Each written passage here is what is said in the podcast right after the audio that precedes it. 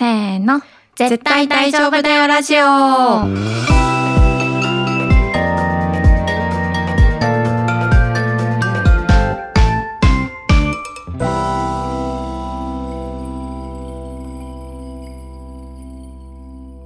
萌です。愛です。このラジオではクリエイティブ業界に身を置き、日々をサバイブする女子二人が漫画やアニメをはじめ自分たちを大丈夫にしてくれるものについて愛を込めて話していきます。はい。今回はお便り会ということで、皆様からいただいたお便りをもとに、いろいろとお話ししていけたらなと思っております。はーい。楽しみです。なんか数えたらお便り会さ、7、うん8回ぐらいに1回のペースでやってて、すごい。ね。なんかやっぱ定期的にやれてて嬉しいなって思いますね。皆様からのお便りがあるから、ゆえのお便り会みたいうな、ん。感謝。感謝。シーシェ。ということで、早速お便りを読んでいこうかなと思います。お願いします。はい。まず一つ目。えー、ラジオネーム、鎖骨ラーメンさんからいただきました。ありがとうございます。はい。あタイミングミスっちゃった。ごめんなさい。はい。萌えさん、愛さん、初めてお便りを送ります。鎖骨ラーメンと申します。61回優しい BL のすすめを拝聴し、チェリマホのドラマをネットフリックスで一気見しました。不女子というワードの強さもあって、私はもともと BL にかなり抵抗があったのですが、ドラマ消えた初恋での目黒蓮くんと道田俊介くんの恋愛にキュンキュンが止まらなかったのをきっかけに、荒さんになってついに BL に興味を持ち始めました。チェリマホ最高でした。絵に描いたような端正なお顔立ちに完璧なスタイルの町田啓太さん。30歳になっても童貞のヘタレ男子役が見事にハマってチャーミングな赤、これなんて読む？そう赤赤楚英二くんはい。この二人のピュアで心温まる恋愛模様に終始キュンとされ、させられっぱなしでした。30歳を超えても童貞だと人の心が読めるようになるというとんでも設定のおかげでクスッと笑える作品になっていて、BL 初心者でも抵抗なく純粋に楽しめました。異性愛と違って神の視点で見られるのが BL 作品の楽しいところだと感じました。私は女性で異性愛者なので男女の恋愛ものだとどうしても女性側に自分を重ねて見てしまいがちなのですが男性同士のもどかしい恋愛のコミュニケーションを見ているとすごくピュアな気持ちで見られます。消えた初恋とチェリマホだけ見た感想ですが、のんけの男性が同性への恋心恋心を自覚してしまって、そんなバカな、俺、あいつのことが好きなの？いやいや、なわけねえだろ。だってあいつは男だぞ。でも、なんだこれ？あこの思い止まんねえってあたふたする感じがたまらんなと思いました。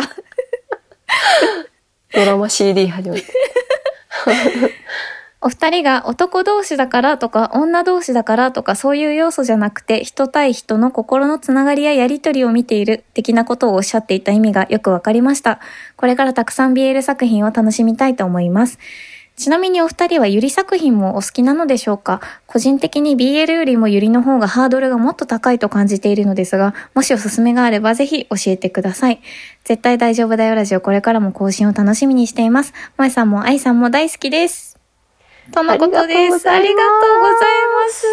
うわー、さくらちゃんだ。嬉しい。嬉しい。大丈夫だおの名付け親。さこらちゃんはもうツイッターでもめちゃくちゃ感想をくれて、もうね本当にありがたいなと思って。本当にありがたい。うん。だってもう聞いてさ、うん全部聞いほぼほぼ全部聞いてくださってるのかなと思うんですけど、うんうん。その上でちゃんと自分の感じたこととか思いとかを言葉にして、こう、私たちに届けてくれていることってなんかもう本当に素晴らしいじゃないですか。うんうんうんななんて言うんだろう。なんか時間をもらってしまってみたいな気持ちもあるんだけど、その行為自体にすごく救われる思いで、励まされる思いで、なんか続けさせてもらってるなっていうふうに思うので、うんこうしてお便りをくださったことで本当に、本当にありがたいです。ね、なんかさこらさんの感想の、いろんなポッドキャストの感想のツイート見ていると、うんなんかどれほどのポッドキャスターがこの感想に救われるんだろうって思うぐらいね温かいうん言葉がたくさんツイートされてますね。そうだよねう。ん。うん。なんか、やっぱり、さこらちゃんも多分ご自身で配信をされていたこともあるっていうので、うん。多分そういうことも、多分配信者の立場ももちろん分かっていらっしゃるし、気持ちも分かっていらっしゃるし、だからこそ、なんか届けて、真摯に届けてくれるんだな、言葉をっていうふうに思ったりもするので、うんめっちゃ励まされてます。ありがとうございます。ありがとうございます。そして愛ちゃんがおすすめしてたチェリマホとね。消えた初恋の話が出てましたけど見てもらって、そうなんですよね。うん。神の視点、神の視点で見る。神の視点で見ますね。なんか壁みたいな 家の、ああ。家の壁。本当にチェリマホは、お家での二人のシーンとかも印象的に描かれてるんですけど、うん。なんだろう、自分がこう、自己投影する場所があんまないので、うん。壁になうんって見てるみたいな。壁？壁に自分の顔があって。家の壁ってみたいなこと うん、本当に壁ってことあです。、壁ってことか。そう、家の壁になって見てるような気持ちで。うんうんうんでも確かになんか作品と一定の距離を置く、置き置いてみるっていうのも結構大事な気がしてます。うんうんうん。そうそう、そうですよね。うん。なんか自己投影の楽しさもあるし、うん。本当に神の視点だったりとか、ちょっとこう、誰にも別に感情移入をしなく、しないように見るっていうのも楽しいですもんね。そうだよね。うん。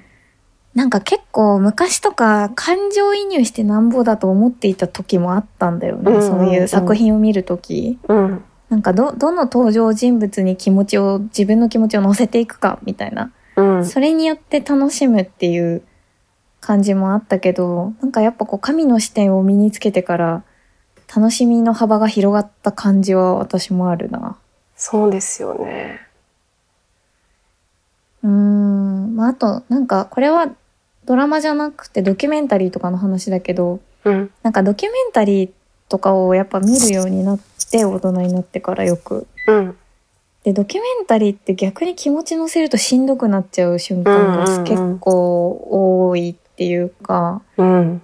なんかやきもきしちゃったり、ちょっと攻撃的な気持ちになっちゃったりとかうん。うん。するのがすごく嫌で、うんそういう意味でも神の視点を身につけていったのかもしれない。ああ、私はなるほど。うん。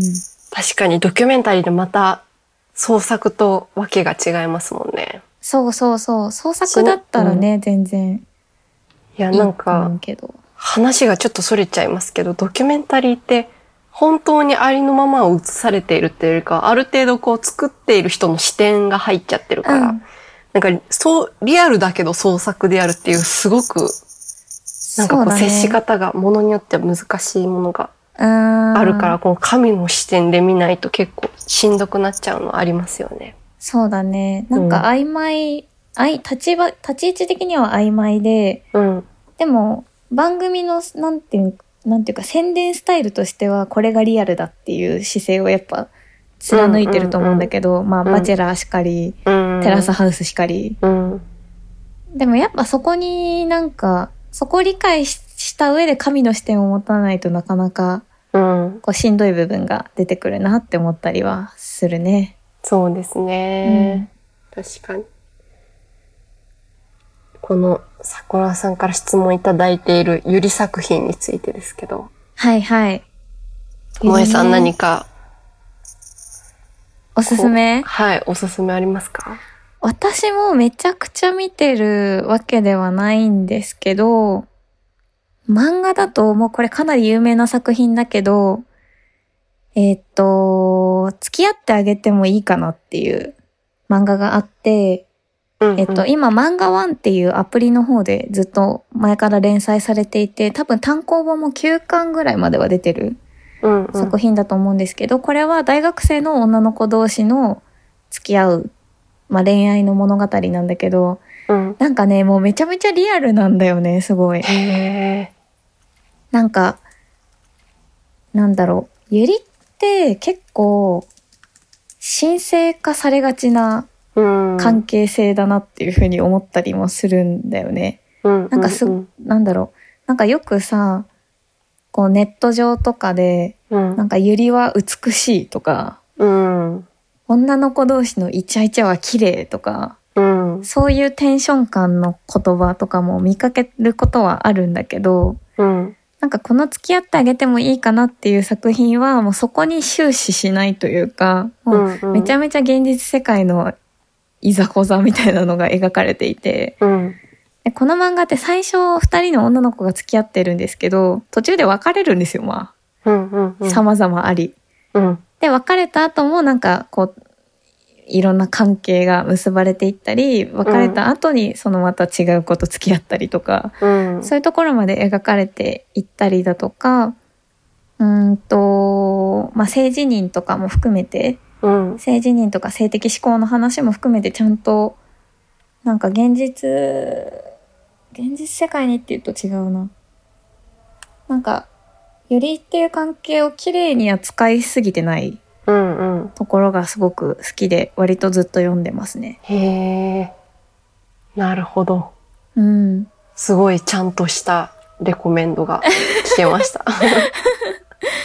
そうね。まあ、うん。もうちょっと綺麗なユリみたいな意味では、だいぶ前だけど、シトラスっていう漫画、アニメもあるんですけど、それも結構読んでましたね。うん。うーん。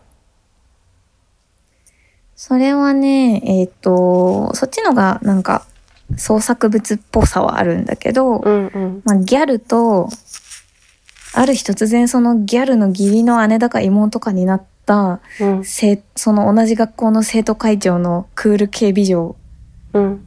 との恋愛みたいな話ですね。へえ。そっちはもうなんか、HH。ああ。HH ですか？HH です。あら。あの、なんだろう、18禁とかそういう意味ではないですけど、うん。HH です。よりな。るほど。それはもうギャルが主人公なんですけど、うんうんうん。愛ちゃんってでもユリを見てるイメージあんまりない。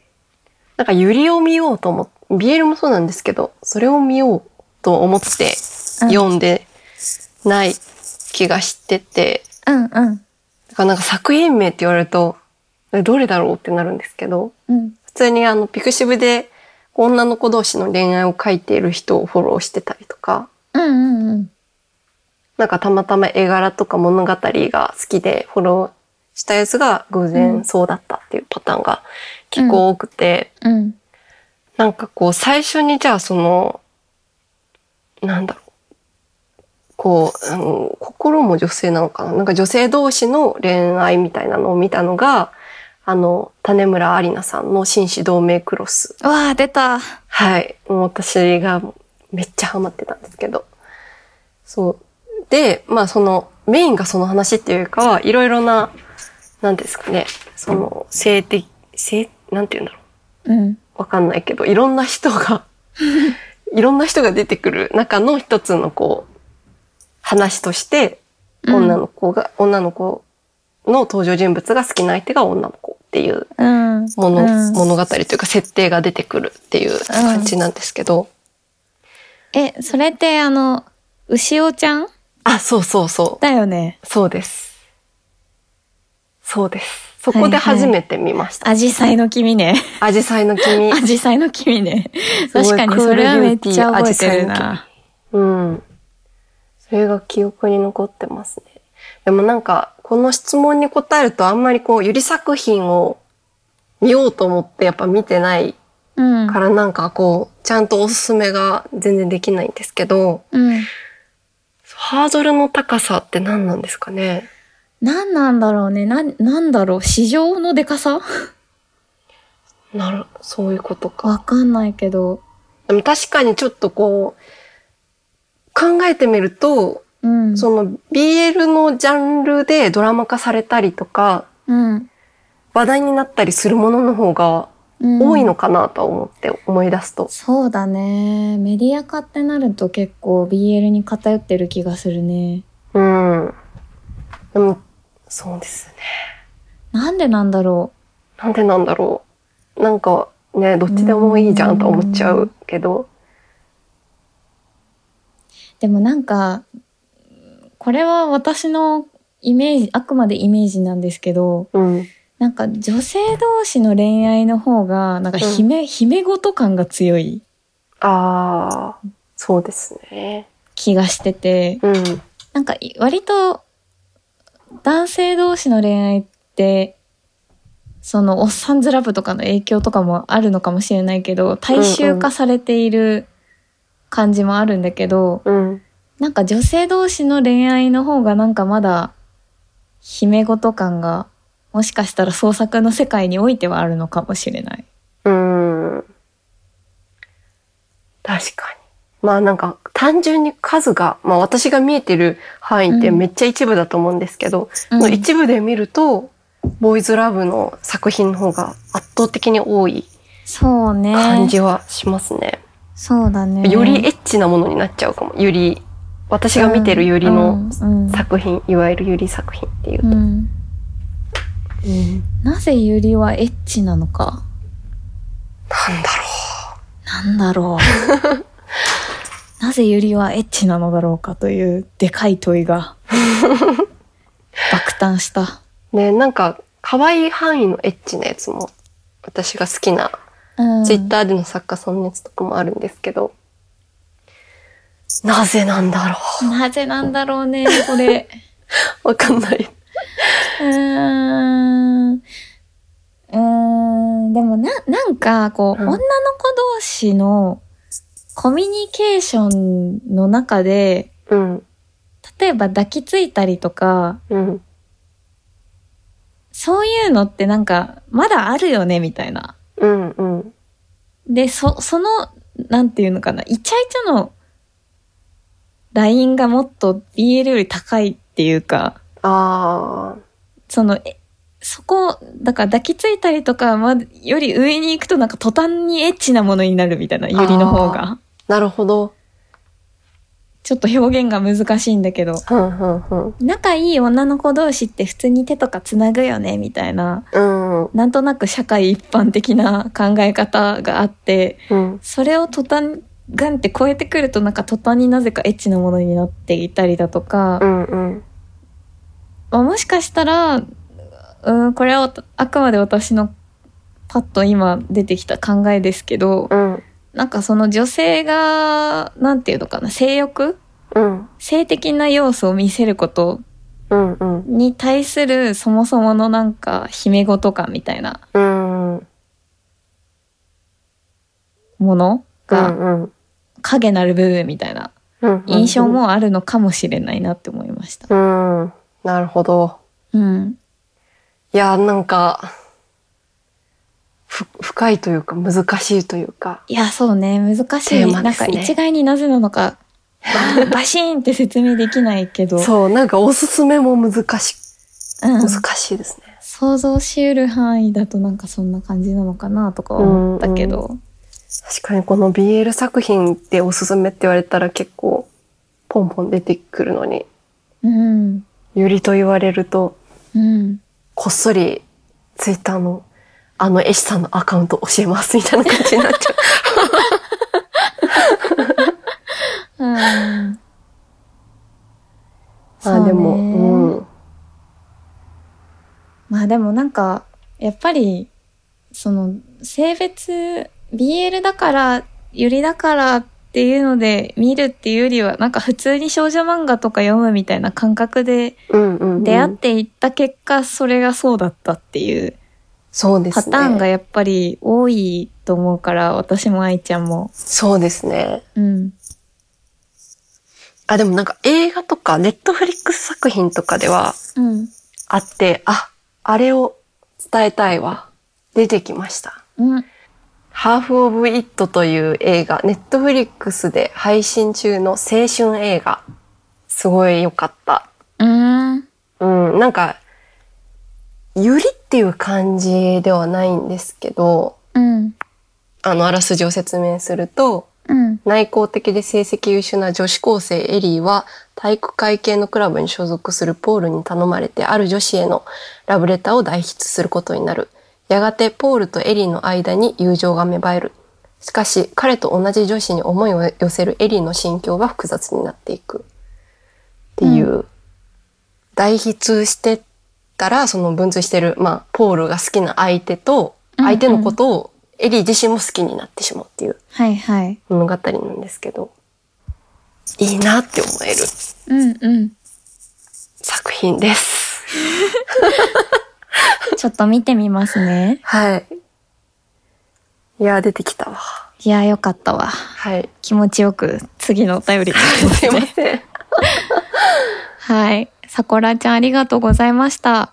ありがとうございました。じゃあ続いて愛ちゃんお願いします。はーい。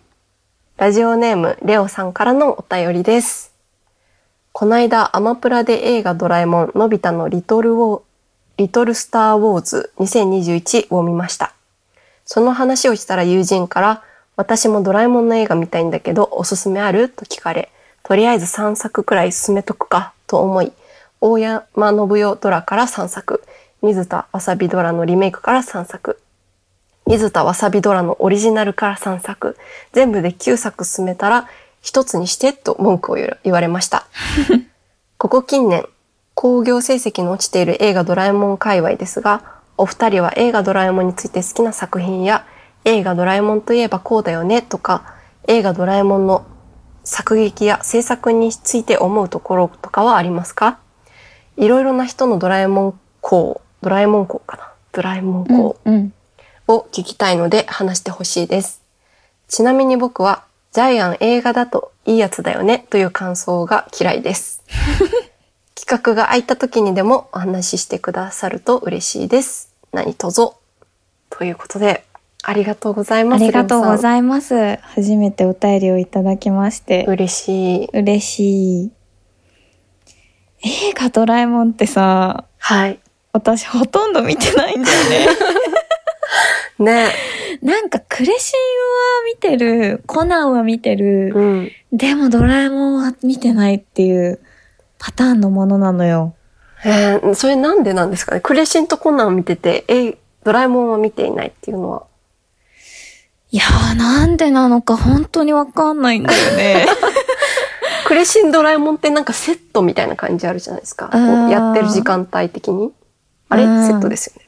多分うん、同じような感じ。ねでもわかんない。あの、それは子供の頃にうん親と、親が連れて行ってくれたのが映画館に、うんたまたまドラえもんじゃなくてクレシンだったっていうなるほどだ。けの違いだと思うので、そこに多分私の意思はないんですけど、うんなん。かそれを大人になったこの今の今まで引きずってるっていう感覚は結構あって、うんうん。だからドラえもんでの映画で見た記憶があるのって、うん。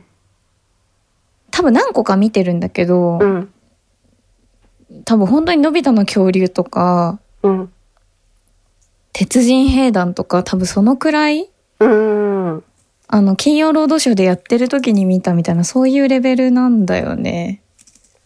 なるほど。そう。ドラえもん自体は漫画はすごい一時期読んでて、うん。なぜかうちの兄がドラえもんを買い出すっていう謎のへえ。大学生、兄が大学生とかだったと思うんだけど、うちにドラえもんが結構何十巻かあった時があって、うんうん。それを読んではもうほんとちゃんと泣くっていう、うん。感動してちゃんと泣くっていうやつとうんうんうんか結構あったんだけど、うん。映画はね、あんまりタッチしてないんですよね。へえ。愛ちゃんはどうですか？そうですね。なんか確かに映画で限るとあれなんですけど、うん。なんかいろいろ思い出していると意外とドラえもんとすごい縁があるなと思ってて、うん。まあ最初にはっきり最初のドラえもんの記憶を、があるのが、結構新しめではあるんですけど、のび太と不思議風使い、風子の話ですね。台風の。はあ、はあ、ああ、風子の話ね。あの、はい。あれなの、私予告編は見てるんだわ。なぜならコナンの時とかにやってたりするから。ね確そう。予告編はめっちゃ見てるんだよ。風子ね。理そう、解理解。風子のやつ。あれは、私か妹が、あ、妹かな妹が初めてこう、創作物を見て泣いているのを見て、ひもう嫌な子供だったから冷やかした記憶があって。愛ちゃんのダークな部分が、そうちょっと今回の収録ではチラ見、チラ見えしてますね。そう、小3の時、本当に嫌な子供だったから。で、泣いてるとか言って、うん。泣いてるって言ってる自分もちょっとこう涙目なんですけど。そうそう、そういう子供の心をこう感動させるっていううん。印象、あ、ドラえもんの映画って子供でも感動するんだってことをうん。認識したのがフーコで、うん。で、なんかそっから私もドラえもんどっぷりって感じじゃなかったんですけど、うん結構大人になってからその、えっと、一社目で入社した会社が、うん。その、社長でアートディレクターの人がすごいドラえもんというか藤子不二雄作品が好きで、はいはいはい。まあ漫画全全般というか結構いろんなものが好きな人なんですけど、うん。特になんかドラえもんがやったらオフィスにあって、え、なんかぬいぐるみってこと？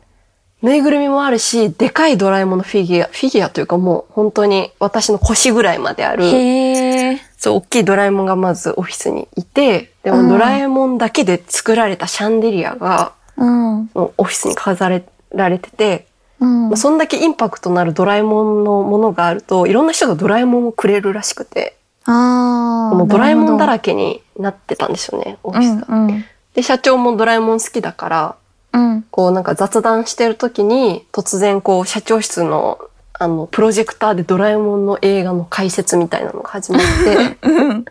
これがめっちゃいいみたいな感じではいはい教えてくれたのが、えっとね、ドラえもんのび太の海底祈願城っていう。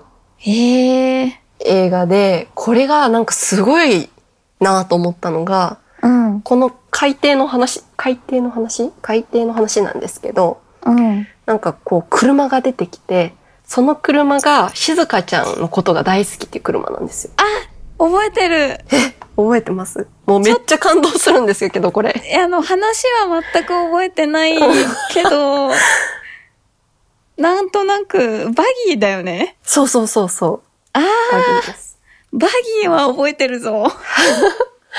そう、このバギーと静香ちゃんの話がめっちゃ良くて、なんか社長はめっちゃうまいことプレゼンしてくれたんですけど、私そのうまいプレゼンを全く覚えてないんですけど、はいはい。でも、もう一、ワンシーン見ただけでもう、打ってくるぐらい、素晴らしい映画で。なんかバギー、バギー最後なんか爆破しない、そう、静香ちゃんを守るために爆破して、めっちゃ落ちちゃうけど、あ 静香ちゃんがバギーの一部を大事に持ってるっていう。あ。ああ、なんかそれふんわりと覚えてるわ。そう、これ、これとかも、なんかその、話の設定、まあ確かに最近のやつあんま見てないんですけど、うん。なんかその、社長が教えてくれるのも結構昔のドラえもんで、うん。なんか設定めっちゃいいな、みたいなのを。大人になってから思って、うん、設定プラス主題歌もすごく良くて、うん。で、なんか結構あの、えー開演、あ、やばい。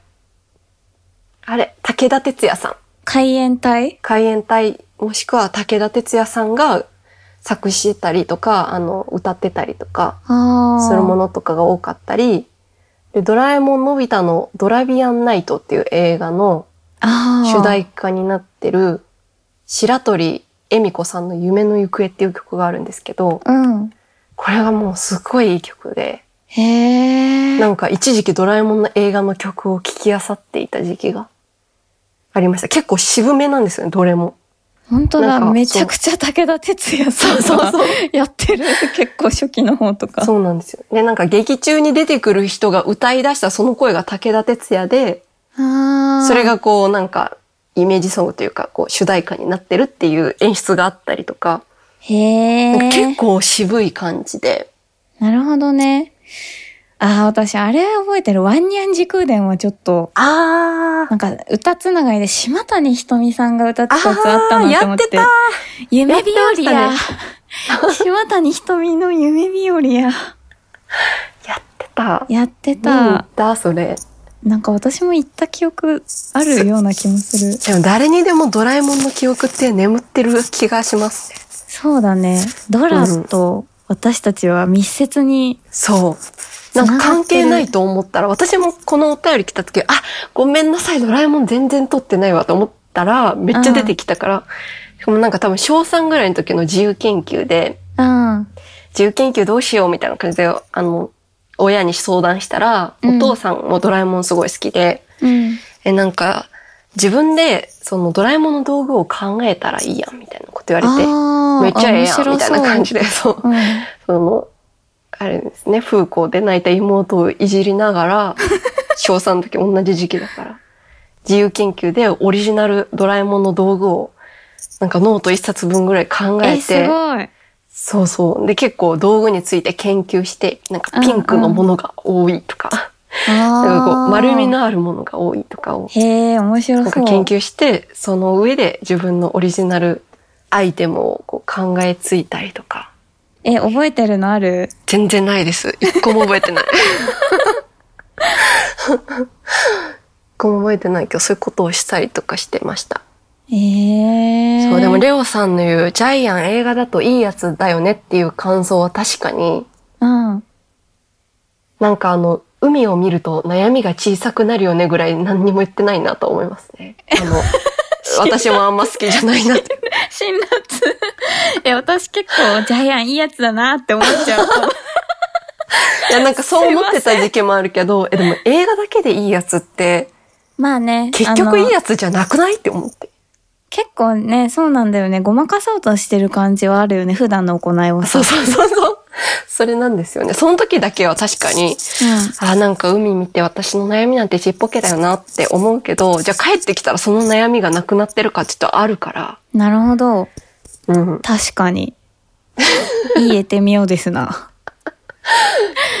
そそうか。ドラえもん、え、ジャイアンってまだのび太のこと殴ってんのかな？えーもう殴ってないんじゃないですかね。そうだよね。なんか、うんさすがにちょっとご時世的にさ、かなりアウトだよね。うん。行い。ね。いや、そうだと思う。最近は結構、そうかあんまちゃんと見れてないけど、うん、見れてない。なんかドラえもん見たくなってきたな。見たくなってきた。私普通に結婚前夜とか見たい。あー、見たい。爆泣き。もうあれは。あれは、でもあれはちょっと泣かせるぜって感じが、うん。感じてしまっていました。うんあのリメイクバージョンのやつは。結婚前夜。あ、そうね。リメイクしてたね。そう、なんかおばあちゃんとか出してくるの本当にずるいだろ。あのさ、のび太のおばあちゃんのところにさ、うん。なんかタイムマシーンで行ってさ、うん。のび太のおばあちゃんに、のび太が再会するっていう話あるじゃ。うんあれとかもほんと何回読んでも泣けるの？いや、そう、もう、ずるい、あれは。のびちゃんかいって言われた時の、うおわーみたいな。もうダメ、あれは。もうほんとダメ。ほんと泣かせに来てる、本当に。藤子不二雄さん、結構あの、ダークな部分もあるっていう風に認識してるんですけど、うんうん。いなんかそうやってちょっと泣かせに来ようとするのずるいなって思いますね。や、そうですね。でも、ダークな方 A かも。A か？うん。F はそういうのがう、F さんはそういうのがうまい。泣かせる感じのが。なんか私最近藤子不二雄 F ミュージアムに行ったんですけど、はいはいはいはい。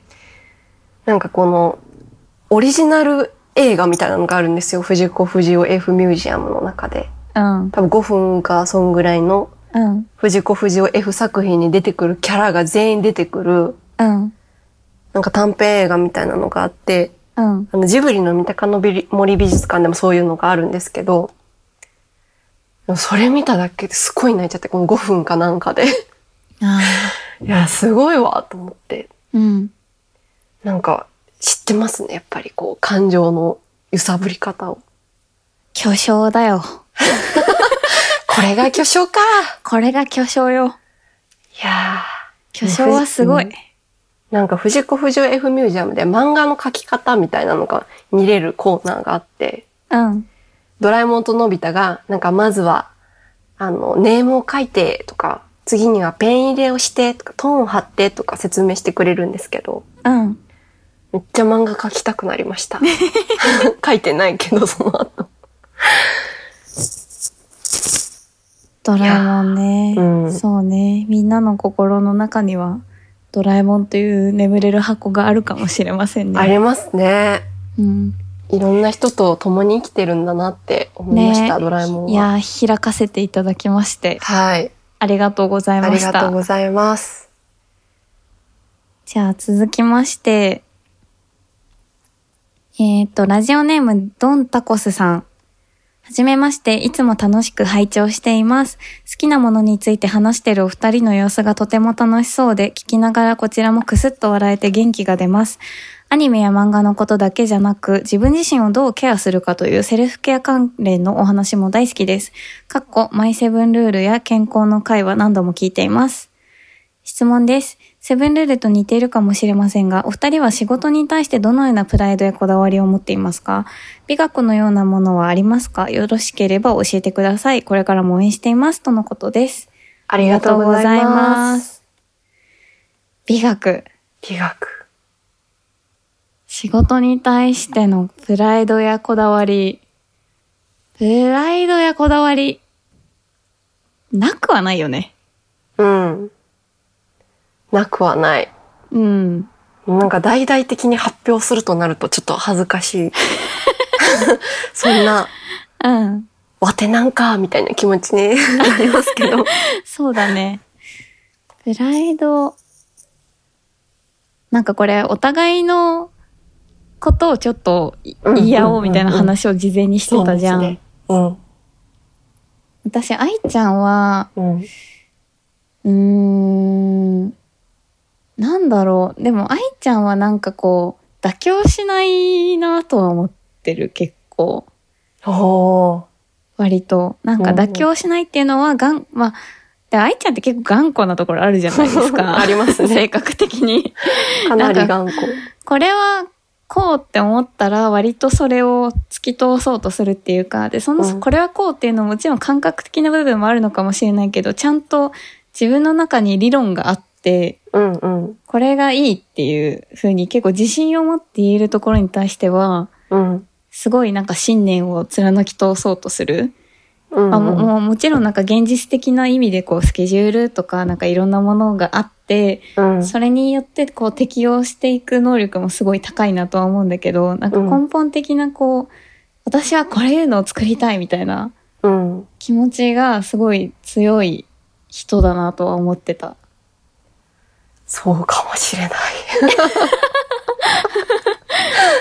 なんか理想とするものとか自分がこういうものを作りたいとか、そういう気持ちがちゃんとあるのがすごい素敵って思ってた。思ってる。ありがとうございます。うん。この話すごいやっぱいいテーマで、私もすごい聞きながら、あ考えながら、さっきのお便り聞いてしまったから、なんかありがとうございますが足りなかったのかもって思いも思い出したもう一回言う。いや そう、ドンタコスさん、本当にあありがとうございます。そう、本当に。あ、本当にいいお便りをいただいている。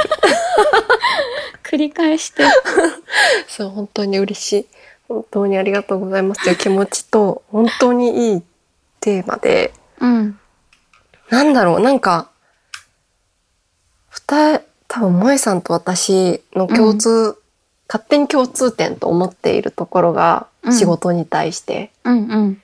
なんか仕事でしか得られない快感というか、達成感みたいなものを知っているけど、うん。でも仕事だけの人生にしたくないと思っているところがすごいうん近いなと思ってて、だからこう、なんか仕事がさ人生の中で大事なもの3番目、4番目とかではないけど、1番ではないみたいうな。んうんうんうん。で、萌さんをなんか、実際問題はわからないんですけど、私は見えているところで言うと、すごいそのコントロールをが上手だったりとか、なんかこうすべてにおいてうん。コントロールが上手な、本当に知能犯萌えって感じの 知能 我々は手の上で、萌さんの手の上で転がされている。みたいな。でもそれが心地いいみたいな感じ。えー、そうなのかなでもなんかその、うん、なんて言うんですかね、程よい、うん。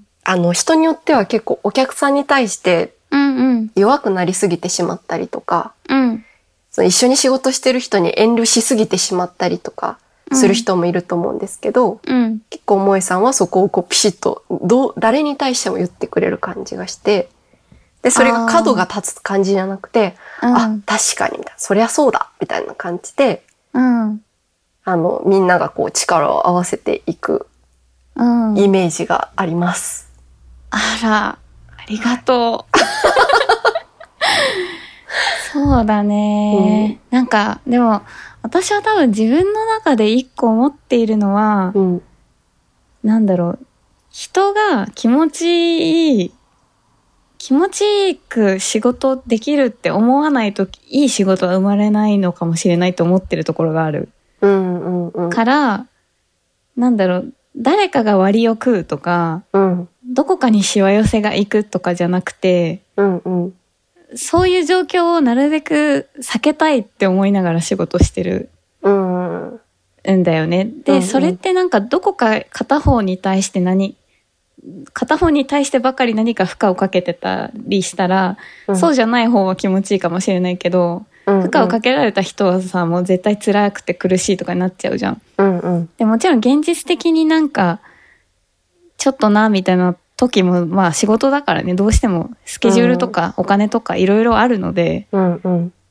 まあ100%うまくいったっていうことにはなりづらいところはどうしても出てきちゃうんだけど、うん。なんかそこを誰かのせいにしたりとか、誰かひどこか片方だけに寄せたりっていうのは絶対にしたくないとは思ってる気がする。うん。なるほど。うん、そうでも。そっか。私も結構近いかもしれないです。うなんかこう、関わるすべての人をうん、尊敬したいし、うん、大切にしたいし、うん、その人にこう感謝を伝えながら仕事をしたいっていううん、うん。気持ちがめっちゃあって、うん。でもそれってちょっとこうバランスを崩すとイエスマンだになっちゃったりあ、とそうだか、ね。うん。なんか八方美人みたいになっちゃったりとかするんですけど、うん。そこでなんか自分の生まれながらの頑固さが 程よく、あの、自分の中ではブレーキになってくれているなと思ってるんですけど、まあ、時にはトラブルを招いてしまうこともあるんですけど、この頑固さが。うん。なんかあの、その、完全なイエスマンじゃなくて本当にいいところを、なんかこう、あ、ここ素晴らしいですとか、ここありがとうございますっていう風に言っているっていうのは、すごい信念というか、美学、美学？うん。なんだろう、ちゃんと、それぞれ、どんな役割の人でも、うん、うん。なんか上下とか全く関係なくて、うん。平等にすごく尊敬しているなって思いますね。結構映像を作っているんですけど、私は。うん。映像作るのってめっちゃたくさんの人が関わる。私の規模だとうんまだ少ない方だけど、それでうんも本当に何十人とかが関わるから、一人一人にちゃんと感謝をする、感謝をするし、自分の。の役割をちゃんと全うして、もうそれぞれの役割を尊ぶっていうのを、そうだね。うん愛ちゃんはや、なんか役割意識が強くていいなって思う。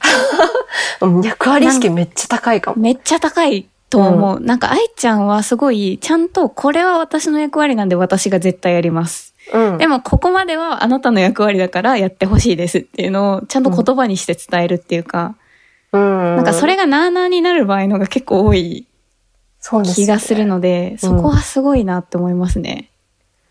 まあね、時にはできてない時もあるんですけど、でも、基本的にはそう、それは、あそうそう、やりたいと思っている。全然ね、ダメな時もあるんですけど。いやーもう私も全然もうコントロールなんておこがましいです。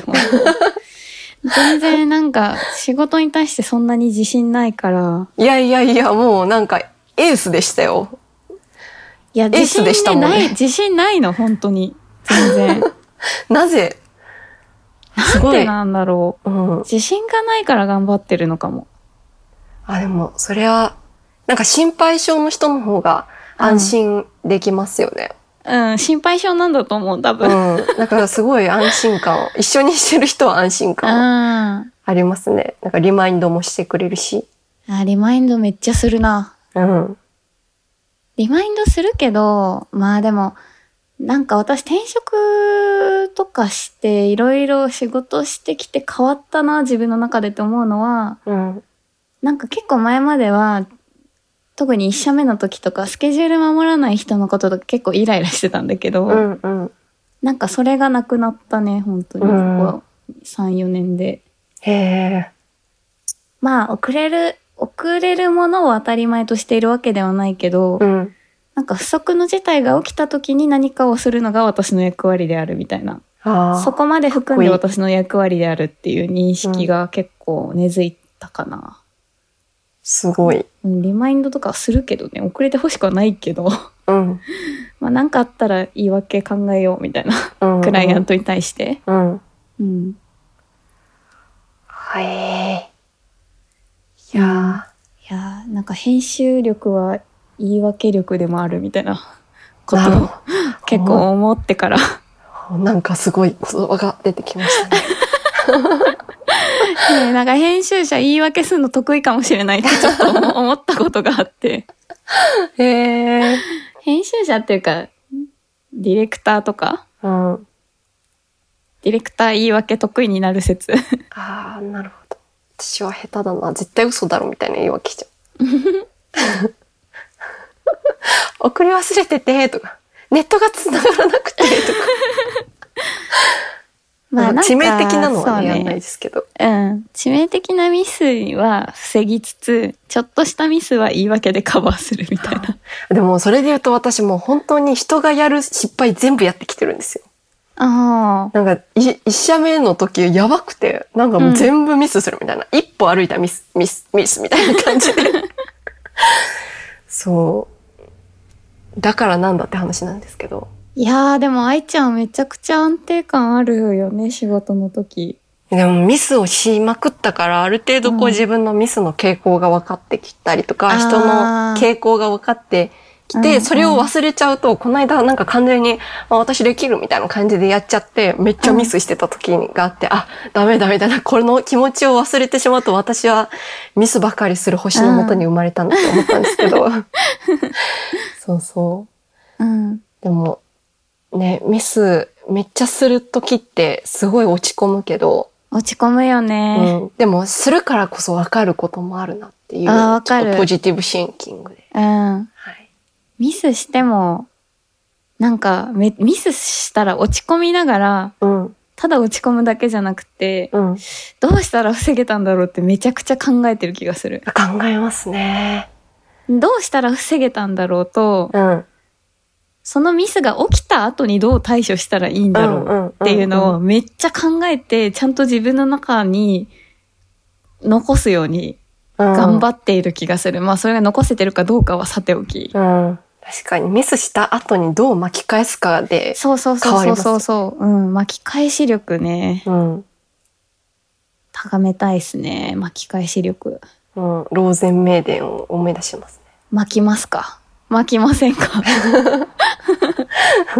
ジュン君もよく巻き返すって言ってますしね。確かに。巻き返したい人生。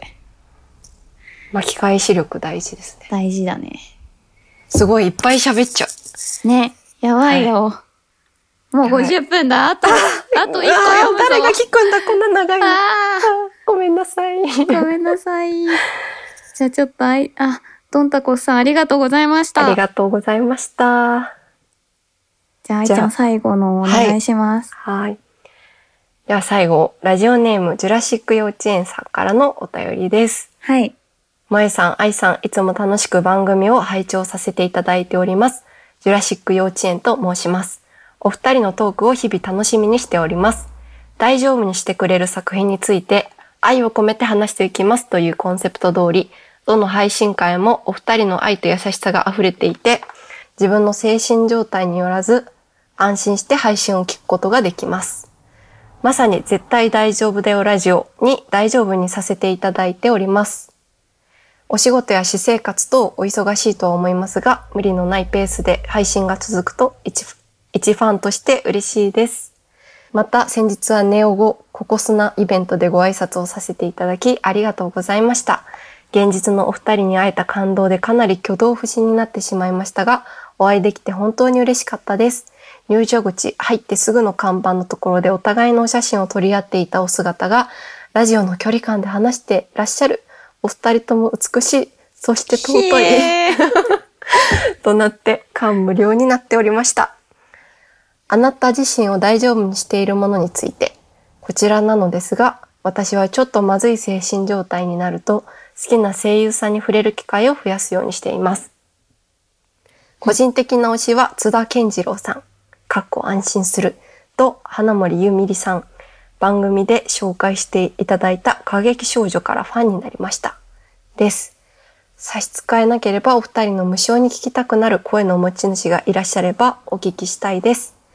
絶対大丈夫だよラジオのおかげでいろいろな作品を知れて日々癒されています。これからも楽しみにしております。PS、最近カードキャプターさくらを見始めました。さくらちゃん可愛くていい子で魅力的で最高です。という素敵な愛の溢れたおあ便りをいただきました。ありがとうございます。いやー、本当にね、写真撮っていただいて、イベントで。はい。ありがとうございました。ありがとうございます。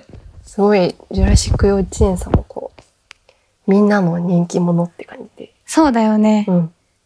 いろいろと感想をツイートしていただいたりとか、いろんなポッドキャスト番組を聞いていらっしゃって、シャークくんと仲いいらしい。へえ。なんか、さっきツイッターのスペースで話してたら、はい昨日会ったんですよとか言ってて、へえ。昨日かな？わかんないけど、うんうんえ仲良ぴって思った。仲良く確かなに。、仲良ぴですねって言ったら、仲良ぴなんすよって言ってた。微笑ましい確かにすごいほやほやですね。ほやほやだった。へえ。いやーなんか無理のないペースで配信が続くとって言ってくれてるのありがたいなと思って。ありがたい。優しい。割と配信休む番組だからさ。あ、多忙で、とか言って。本当にね、ありがたいですね。我々もそう思っている。無理のないペースで続けたいと思っているので。いやー、ありがとうございます。なんかこう、嬉しいお便りって、なんかもう語彙が足りなくなって、何言ったらいいのかわかんなくなっちゃそうだよね、なう。んか、今日いただいた人全員なんですけど。はーってなっちゃう。そう。なんかこう、あ、足りない、なんかもう足りないみたいな言葉が。そうそう、ね。全員に本当に花束とか送りたい。迷惑。花束送られてきたら。はい好。きな声優さん、こういう無償に聞きたくなる声の持ち主、いますか？でも、津田健さんは確かに私も大好きですうね。ーん。ナナミンがね、大好きなんで、ね、呪術廻戦の。津田健さんね。はい。無償に聞きたくなる声。でも、まあ、諏訪部さんはたまに聞きます。あ、わかる。諏訪部さんはわかるな、ちょっと。諏訪部さんはもう、素晴らしいですね。うん。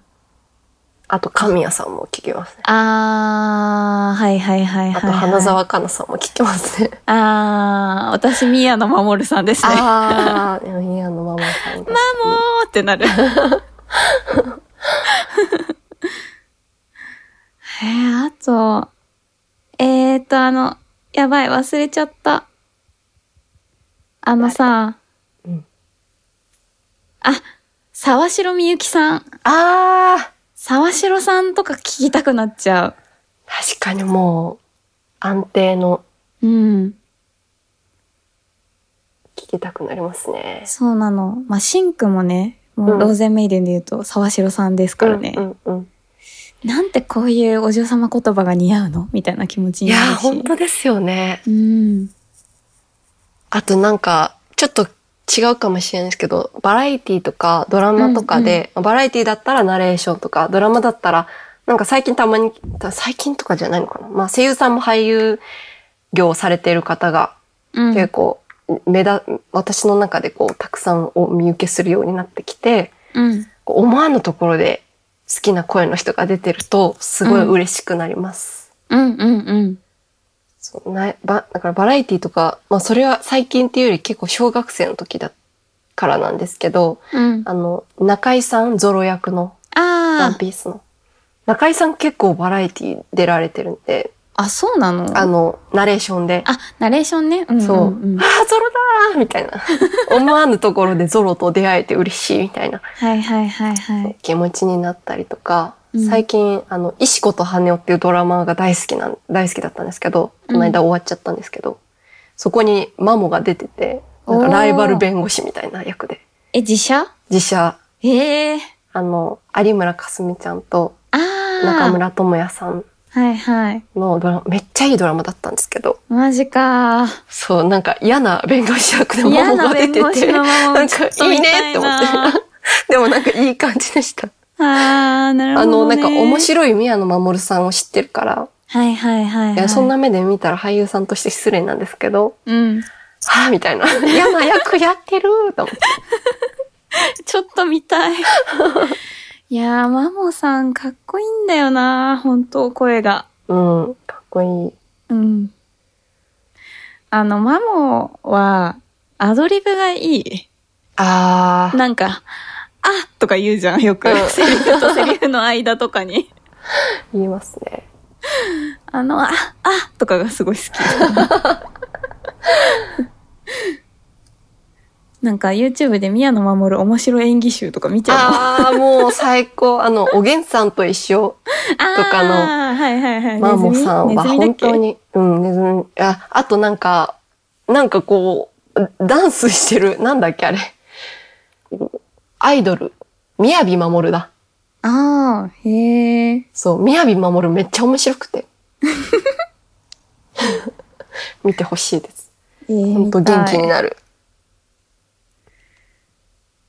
いやー、マモはいいよな。うん。私あの、わしゃがな TV をよく見るんですけど、うんうん。あの、中村雄一さんとマフィア梶田さんがやってる番組なんですが、うん。なんか地声の中村雄一さんめっちゃ好きで、ああとツッコミが好きなんですよあ。ね。へえ。中村さんいいわーって思って。なんかもう仕事で疲れた時は大体コナンかわしゃがの TV 見てる。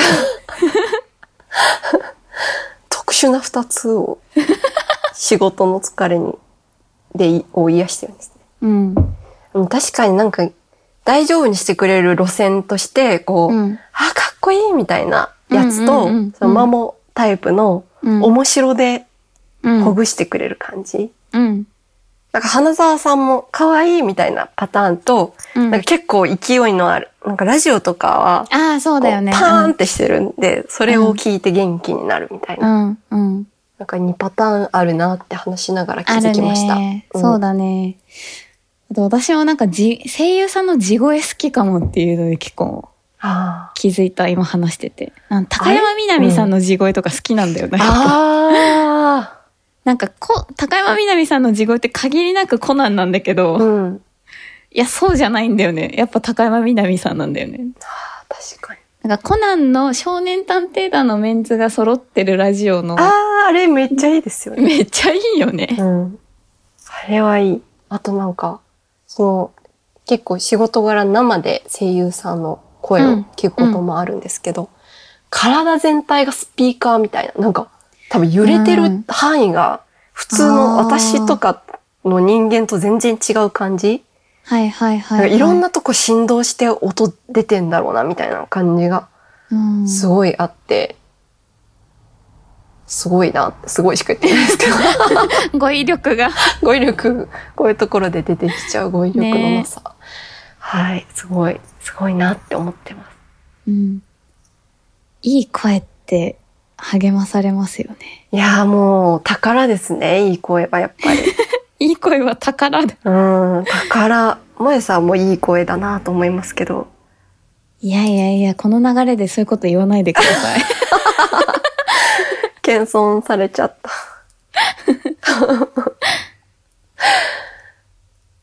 はい。はい。そんな感じですかね。はい。そんな感じです。いっぱい言いましたね。やっぱり聞きたくなるお声は。ジュラシック幼稚園さんありがとうございます。ありがとうございました。ありがとうございました。皆さん本当にありがとうございまし本当にありがとうた。ございました。ありがとうございます。本当にありがとうございます。何回言うね。もうね、尽きないよ。尽きないね。でも本当に聞いてもらうだけで嬉しいのに、こう、ねタイピングしてもらい、送信ボタンをこう押してもらいね、文章を打ってくださっていね。な。はい。ありがたい限りですね、本当にたい。。なんか私もいろいろ感想ツイートとか、お便り送りたいと思いながらも、うまく言葉にできなくて諦めてしまううん。タイプの人間なので、わかる。めっちゃわかる。うん。はい。はい。ね、ちょっとよかったら、これからもなんかお便りとかくれたら嬉しいなと思います。はい。嬉しいです。嬉しいです。ああ、ありがとうございましありがとうごた。ざいました。あ、最後のやつか。はい。えーと、えーと。絶対大丈夫だよラジオでは皆様からの感想やリクエストなどのお便りを募集しています。お便りは各エピソードの概要欄にある Google フォームよりお願いいたします。お便りを寄せてくださった方には番組オリジナルステッカーセットをプレゼントしています。また、ツイッターで感想投稿も大歓迎です。ハッシュタグ、絶対大丈夫だよラジオ、もしくは大丈夫だををつけて投稿をお願いします。おはカタカナです。番組のツイッターの ID は、アットマーク DAJOBU アンダーバー RADIO 大丈夫ラジオです。よろしければぜひフォローもお願いします。はい。はい。ということで、お便り会はこちらで一旦終わりになります。はい。はい。ああのお便り会がこれでラストってわけではない。今なんかそんな言い方になっちゃった。ごめん。確かに最終回みたいな最終回でしたみたいな。今日のところはですね。今日のところはこちらではい終。わりになりますね。はい。はい。来週、次週は、はい。何ですか？次週は、あのー私がですね、以前、アイドリッシュセブンのお話をさせていただいたかと思うんですけど、ちょっと、後悔がは、残ってまして、はい。もっと伝えたいことあったんじゃないかとは、思ったんですよ。はいあの、愛ちゃんにね、ツイステのおすすめをしてもらって結構反省するところがあら。あって、はいちょっとリベンジさせていただきたいと思ってるのですが、よろしいですか？喜んで。わーう わー最近ちょっとね、アイナナが7周年を迎えて、うん。あの、結構気持ち的にも高まってまして、はい私の中で。で、もう、これが放送されてる頃には、あの、配信始まってると思うんですけど、うんうん。アイナナのね、アニメのね、うん。第3クールのはい。始まって、ん第3期の第2クールですね。ほうほう。始まってるんですよ。分割2クールで。ほう。また、まあ、そういうところもあって、ちょっとねそう、波、波がちょっと今自分の中で来てますので、はい。もう一回だけお話しさせてください。はい。もう何回でもありがとうございます。楽しみにしてまとす。いうことで次回はアイドリッシュセブンです。よろしくお願いします。わーい。次週もよかったら聞いてください。聞いてください。せーの、バイバイ。